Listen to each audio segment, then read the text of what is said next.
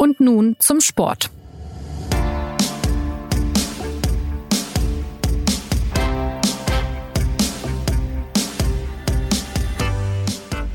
Halvor Egner Granerüth vor Karl Geiger. Das war der Stand in der Gesamtwertung der Vier-Schanzentournee vor dem Springen in Innsbruck am Sonntag. Dann aber sprangen die beiden bislang so starken Athleten im ersten Durchgang ziemlich kurz und sind in der Gesamtwertung nur noch Dritter und Vierter. Ganz vorne liegen vor dem letzten Teil der Tournee die beiden polnischen Springer Kamil Stoch und David Kubacki. Ein ereignisreiches Springen also, über das wir sprechen in dieser neuen Folge von Und nun zum Sport, wie auch über den Verlauf der Tournee insgesamt. Und das tue ich mit Volker Kreisel, der für die SZ über den Wettbewerb berichtet. Mein Name ist Christopher Geratz. Ja, Volker, als äh, du dich gestern auf den Weg zur Schanze gemacht hast, hättest du da erwartet, dass die Gesamtwertung am Abend so durchgemischt aussehen würde? Ja, nie, also auf keinen Fall. Ähm, dass innerhalb eines Wettkampfs von einem Durchgang auf den anderen die beiden Führenden der Vierschanzentournee im zweiten Durchgang plötzlich gerade noch reingerutscht sind als 29. und 30. Also das ist schon äh, ein, ein Absturz gewesen, der seinesgleichen sucht, denke ich ja. Es wurde ja hinterher viel gehadert, auch mit der Schanze in Innsbruck. Ne? Also da hat man von Graneröd was gehört, von äh, Karl Geiger hat man was gehört. Ist das ein typisches Innsbruck-Phänomen tatsächlich? Also wieso passiert es, dass zwei derartige Top-Leute wie Graneröd und Geiger im ersten Durchgang so kurz springen? Das ist natürlich jetzt die Frage, die sich alle stellen. Ja. Das ist und und die sie sich selber auch stellen und die jetzt in, in den nächsten Tagen wahrscheinlich äh, rauf und runter analysiert wird, auch intern. Es ist äh, natürlich jetzt in, in der Schnelle der Zeit hat, hat auch der Karl Geiger jetzt in den, in den, in den ersten Statements noch nicht wirklich irgendwas Fundamentales gesagt. Ähm, auch Granerüth hat äh, gestern nicht zunächst mal in der Fassungslosigkeit noch, noch nicht irgendwie was wirklich äh, Substanzielles sagen können. Es gibt halt nur Indizien, die man, äh, die man da heranziehen kann. Das eine ist natürlich der Wind am, am Berg Isel. Die andere große Falle am Berg Isel könnte auch der, der Radius und der Absprung, also die, die letzten Zehntelsekunden, Hundertstelsekunden vorm Abfliegen am Schanzentisch äh, einen Ausschlag gegeben haben. Darf ich ganz kurz fragen, was ist da anders in, in Innsbruck im Vergleich zu anderen Schanzen? Also ähm, erstmal, was den Wind betrifft, ist Innsbruck eine, eine Schanze, die äh, auf dem Berg Isel steht. Das heißt, die anders als andere Schanzen nicht am unteren Ende eines äh, großen Berges, den man im Rücken hat, liegt, sondern die quasi oben komplett, fast komplett äh, exponiert ist. Zugleich liegt Innsbruck äh, eine Art Einfallstal vom äh, Föhn, der von, von Südtirol vom Alpenhauptkamm runterwehen kann. Und auf der anderen Seite gibt es aber auch in der, im Inntal verschiedene Windrichtungen und Windbewegungen. Und dann hat man noch den Kessel unten in, in dieser Schanze, in dem auch der Wind äh, irgendwelche Zirkel und Kreise zieht. Und äh, das hat also, das führt halt öfters mal zu einem wilden Windgemenge, wenn nicht gleich zu einem Föhnsturm. Also da ist alles sozusagen möglich wichtig und das ist das, was auch viele Springer, vielen Springern sehr auf den Geist geht. Aber das ist mal das eine. Das andere ist tatsächlich die enge Schanze. Man kommt hier von Oberstdorf und von Garmisch-Partenkirchen, die ja doch recht weiträumige Schanzen sind, wo man äh, Schanzenrekorde von 144 Metern und so weiter hat.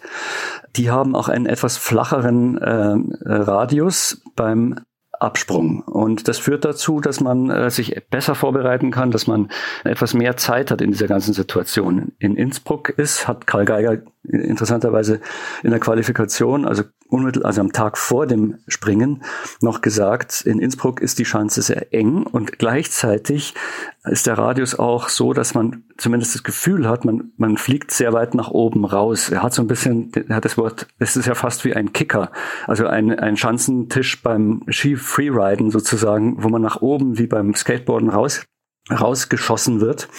Das ist natürlich ein drastisches Bild, aber in etwa, in etwa in der Art fühlt sich der Skispringer dort offenbar. Und er hat gesagt, wenn du nicht wahnsinnig aufpasst und da auch aktiv bist, also sprich ganz bewusst ähm, die Gegenbewegungen machst, dann kann es halt sein, dass es dich äh, entsprechend, dass du die, den falschen Zeitpunkt erwischt und dass du da oben dann äh, in der Luft eine Figur machst, die dich bremst oder vielleicht sogar, weil du eben nach vorne kippst, deine Flugkurve äh, so vorzeichnet, dass du nicht weit nach unten kommen kannst. Also das, ist, das sind sozusagen die beiden technischen Schwierigkeiten, die ich mir vorstellen könnte, die gestern eine Rolle gespielt haben. der Absprunghang, der sonst immer so geschimpft wird, äh, die, der auch schon zu Verletzungen geführt hat, weil er schlecht präpariert war, der war diesmal offenbar tadellos, da hat sich keiner beschwert. Aber wie gesagt, äh, die anderen Dinge, die haben wohl eine Rolle gespielt. Und jeder Springer selber muss jetzt wissen, was ihn da jetzt beeinträchtigt hat. Ich weiß es nicht genau, warum Karl Geiger jetzt tatsächlich so früh schon gelandet ist. Mm, mm, mm. Ja, andererseits ist natürlich die Schanze in Innsbruck jetzt schon äh, oder ist äh, elementarer Bestandteil der vier, vier Schanzentournee. Ähm, zeigt sich da dann auch einfach, dass wirklich ein schlechter Sprung dir bei dieser Tournee alles kaputt machen kann? Also beziehungsweise was sagt uns das alles auch äh, jetzt bezüglich der Frage, was es braucht, um eine Tournee zu gewinnen? Ja, du brauchst, ähm, um eine Tournee zu gewinnen, natürlich erstmal eine Bombenform. Die haben sie gehabt alle. Eisenbichler, Geiger, Kranerüth äh, und äh, ist doch nicht am Anfang, aber weil bei dem weiß man, wenn der dann langsam wieder zu sich kommt, äh, von der Form her, dass er sie auch hat, eigentlich die Bombenform. Also die, die, die, die Form war, ist, ist ja bei allen da gewesen. Ich weiß nicht. Also äh, ich würde sagen, einen schlechten Sprung kann man sich vielleicht schon erlauben. Ähm, aber dann muss man äh, ihn so, dann muss man ihn so gut ausgleichen können noch, dass man tatsächlich dann sich äh, umgekehrt sozusagen in eine, in, in, eine noch viel bessere Form steigern muss. Und das ist halt alles wahnsinnig schwer. Und dann kommt ja, noch dazu, dass ja. wenn, wenn du, wenn du vier fast gleich, äh, gleich gute Topspringer, die noch um den Sieg mitspringen können, hast, dann, ähm, dann äh, ist halt dann doch immer noch einer dabei, der besser ist. Also du hast ja nicht nur einen Gegner, den du jetzt besiegen musst, sondern du hast ja dann plötzlich mindestens noch zwei. Ja. Kamil Stoch führt jetzt in der Gesamtwertung mit knapp 15 Punkten vor David Kubacki. Wie wahrscheinlich ist es, dass sich da noch irgendwas ändert jetzt beim letzten Springen in Bischofshofen? Also theoretisch kann der Kubacki 15 Punkte sind ungefähr ähm, grob überschlagen 8,5 Meter auf dem Schanzentisch. Das ist immer so eine Faustregel, weil ein Meter bringt 1,8 Punkte.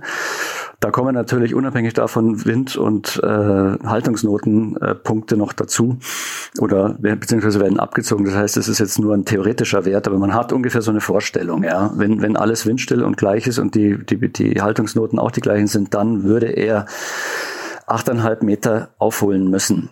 Ähm, das ist auf dem großen, weiten Backen von, äh, von Bischofshofen, der doch äh, eine hohe Streuung unten im, beim Landen hat, theoretisch möglich. Äh, aber ich sage nur theoretisch, weil äh, ich glaube einfach nicht, dass Kamils doch, der so eine Erfahrung hat und äh, der auch wirklich ein großartiger Springer ist, dass der sich das jetzt noch nehmen lässt. Mhm. Hilft ihm womöglich auch ja vielleicht eine gewisse Lockerheit, weil er auch schon zwei Turniersiege hat, vielleicht nicht ganz so unter Druck steht, seinen ersten Turniersieg holen zu müssen oder Ach, dem hilft jetzt nicht nur die Lockerheit, dass er äh, schon äh, zwei Turniersiege hat, dass er äh, 2014 Doppel-Olympiasieger wurde, dass er äh, ähm, Weltmeister in diversen Arten war und Gesamtweltcups gewonnen. Ich weiß es jetzt alles gar nicht genau. Der, der ist also ein hochdekorierter Springer und erst 33 Jahre alt. Also das muss man auch noch mal dazu sagen, dass, äh, dass das ähm, im Springen, im Skispringen gar nicht so das große Alter ist, 33 Jahre. dafür hat er schon sehr viel erreicht. Und ähm, das ist nicht nur das Einzige. Äh, es hilft ihm auch vor allem, denke ich mal, dieses äh, Gefühl, äh, wir sind wieder zurück, wir haben die zweite Chance bekommen und keiner hat mit uns gerechnet und niemand erwartet von uns, dass wir unter diesen Bedingungen Großartiges leisten und deswegen zeigen wir es jetzt allen. Also dieses Momentum, ja. das die, die polnische, die gesamte polnische Mannschaft momentan hat, das ist wahrscheinlich ja, ja. Der, der, der Punkt und den hat natürlich David Kubacki auch und den hat Stekala auch, den hat Piotr Schüler auch, aber die haben sich auch alle nochmal gesteigert und verbessert. Aber beim Stoch ist es eben nochmal äh, noch eine Ecke mehr so, dass man sagt, der freut sich echt tierisch, wenn man den äh, in der Mixzone sieht oder wenn man den irgendwie bei den Kollegen vom Fernsehen äh, sieht, auch, auch bei den polnischen und bei den österreichischen Kollegen der ist so aufgedreht, äh, wirklich wie so ein, wie so ein Kind, das, äh, das jetzt endlich mal losspielen kann und loshüpfen kann und, und freut sich und macht ständig Scherze und, und, und, und gickelt rum und, äh, und erzählt, dass er halt, äh, dass, dass es ihm wahnsinnig gut geht und äh, das ist, also Stoch ist schon immer ein sehr, sehr sonniger, freundlicher Mensch gewesen, aber man, so wie ich ihn, wie er, wie er hier auftritt, habe ich ihn bisher nicht erlebt und ich habe das Gefühl, dieses Lebensgefühl, was die jetzt haben, das könnte sie theoretisch auch über den ganzen weiteren Winter noch tragen. Diese, diese zweite Chance, die du ansprichst, das hängt ja zusammen mit äh, den Entwicklungen kurz vor dem, kurz vor dem Tourneestart, als es ja diesen einen positiven Corona-Test im Team gab, sie nicht mitmachen durften. Dann gab es aber zwei weitere negative Testreihen und dann waren sie wieder, waren sie wieder dabei. Ähm, ja. Was ich bei Kamils doch ja eigentlich auch interessant finde, ist, wenn man sich mal anschaut, wo er in den vergangenen Jahren so im Weltcup gelandet ist, dann war das in aller Regel sehr weit vorn und das wirklich über einen langen Zeitraum. Ja. Auf der anderen Seite hat man bei anderen Springern ja so eine gewisse Volatilität, also dass jemand, der eben noch dominiert hat, jetzt plötzlich nur noch Mittelmaß ist. Das sieht man ja immer wieder. Ja. Wo, woher kommt das? Ja, das, das hängt ähm, also zunächst mal natürlich mit Verletzungen zusammen. Das ist äh, zum Beispiel bei Severin Freund, bei Andreas Wellinger, bei Richard Freitag auch, äh, bei den, bei den Skisprungfrauen ist es genau dasselbe bei den Deutschen und es ist auch äh, international so. Ähm, Daniel Andre Tande, es gibt, es gibt relativ viele, die äh, eben noch äh, das Maß aller Dinge waren und jetzt plötzlich äh, überhaupt nichts mehr können, offenbar. Der, der Punkt ist, äh, wenn sich ein Skispringer wirklich verletzt, dann äh, hat er meistens äh, einen Kreuzbandriss oder, oder halt einfach vielleicht sogar einen Beinbruch oder, oder ähnliches und, ähm, und fällt lange aus. Und wenn man, wenn, wenn man lange ausfällt, dann ähm, kann man hinterher theoretisch äh, sozusagen rein physisch äh, seine Kräfte wieder relativ schnell aufbauen. Aber das Skispringen ist ja sehr viel mehr als, als die Physis, sondern das, da, das hat ja so viel mit Feingefühl und viel mit dem, quasi mit dem, mit dem Unterbewusstsein des Körpers zu tun. Also mit dem, was man automatisiert macht, was man sozusagen so macht, dass man es eigentlich gar nicht, schon gar nicht mehr richtig mitkriegt, wie man es macht. Das ist ein Punkt, den kriegt man nicht so leicht wieder zurück. Das Zweite ist, dass sich oftmals innerhalb der Zeit, in der man weg ist, und ähm, bei Freund war es ja zum Beispiel auch so, dass er sich zweimal hintereinander, also kurz nach der Genesung, ist vielleicht ein bisschen zu früh zurückgekommen, nochmal das Kreuzband gerissen hat so dass du dann so lange weg bist, dass sich da äh, die international, also die die äh, ja die Technik möglicherweise und auch die Art zu springen schon wieder verändert hat und ähm, und dann wird's halt einfach schwierig. Bei Freund war zum Beispiel, das, das, der, der ist zurückgekommen, dann war da auf einmal ein gewisser Ryoyo Kobayashi da, der den Absprung äh, sozusagen revolutioniert hat, indem er fast unmittelbar vom Abspringen direkt in die Flugposition geraten ist und damit natürlich überhaupt kein Tempo vom Anlauf verloren hat und, äh, und, und den anderen meilenweit voraus war. 2018, 2019 solche Dinge, die kann man einfach dann tatsächlich, wenn man verletzt ist oder wenn man einfach vielleicht auch nur außer Form geraten ist, plötzlich verliert man da den Anschluss und tut sich halt unglaublich schwer, da wieder ranzukommen. Ja. Ja, kann man, kann man nach den äh, drei von vier Springen jetzt schon was über das Leistungsvermögen der deutschen Mannschaft insgesamt sagen?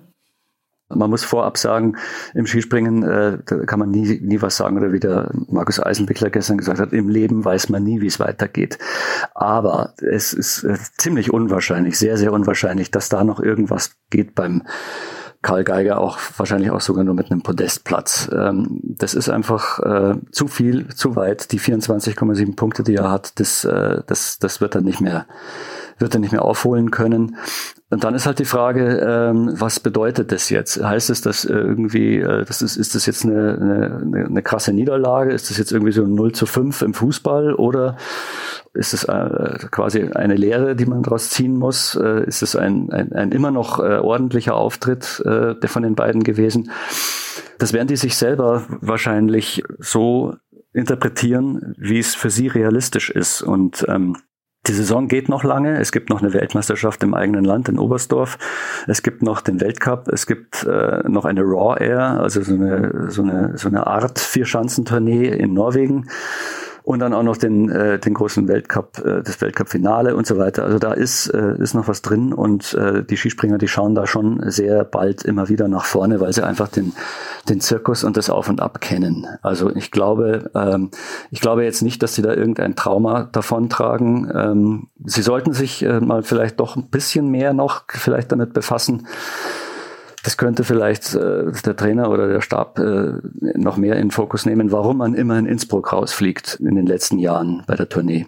Aber, mhm. ähm, mhm. aber ich, ich glaube jetzt nicht, also dass die das tatsächlich jetzt als empfindliche insgesamt, also wenn man mal Innsbruck hinter sich bringt, äh, als empfindliche äh, traumatisierende Niederlage auf Dauer sehen. Okay, ähm, welche anderen Geschichten bei der Tournee fandest du bislang interessant, Volker?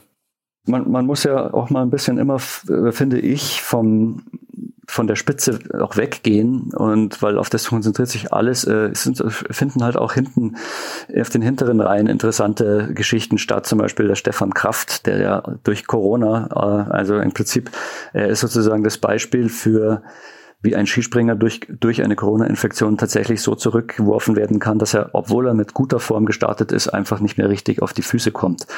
Er ist immer dabei, er versucht's und er macht auch hin und wieder gute Sprünge, aber er, es klappt halt einfach nicht, weil er tatsächlich noch Schmerzen hat. Ja, da, da gab es auch äh, die eine oder andere Geschichte im Hintergrund, aber äh, stellvertretend dafür würde ich sagen, ist Stefan Kraft. Ja, dann lass uns äh, abschließend noch äh, kurz zu den Rahmenbedingungen dieser Tournee kommen. Du hast ja jetzt schon einige äh, vier Schanzentourneen begleitet. Was ist alles anders diesmal? Also wie, wie, wie anders fühlt es sich an für dich als Reporter? Naja, es ist, es ist ähm, so, wie es natürlich allen Menschen geht. Man muss dann immer aufpassen, dass man nicht hier das Jammern anfängt und das versuchen auch die Skispringer und die Organisatoren hier schön bleiben zu lassen, weil es ist ja jetzt immer, immerhin noch Sport, der stattfindet erstens und außerdem geht's allen mhm. gut und, äh, und äh, es ist immer ein bisschen, bisschen wohlfeil hier rumzujammern, dass alles so schlimm ist und draußen im Land äh, ist es oder im richtigen Leben, sage ich mal, sieht die Sache dann doch bei vielen Menschen sehr viel ernster aus. Das muss man da vorab absolut sagen.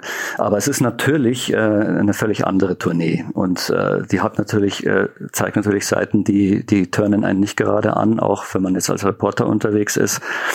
Und es gibt wiederum andere äh, Momente, wo man dann, wie es halt überall ist, wo man dann wieder denkt, Mensch, das ist ja eigentlich gar nicht so uncharmant.